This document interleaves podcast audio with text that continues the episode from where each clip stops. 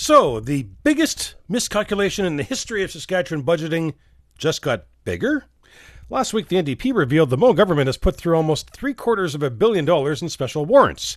These are how a government spends without the approval of the legislature. Some of us remember how the Devine government operated this way for its final year rather than introduce a budget and show voters how bad the books really were.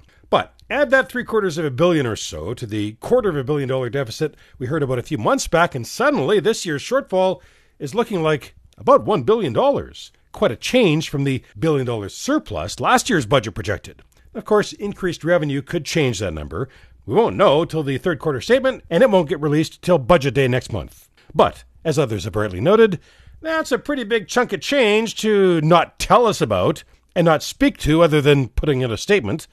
And given how wildly off last year's budget seems to have been, how confident should we be in this year's budget forecast?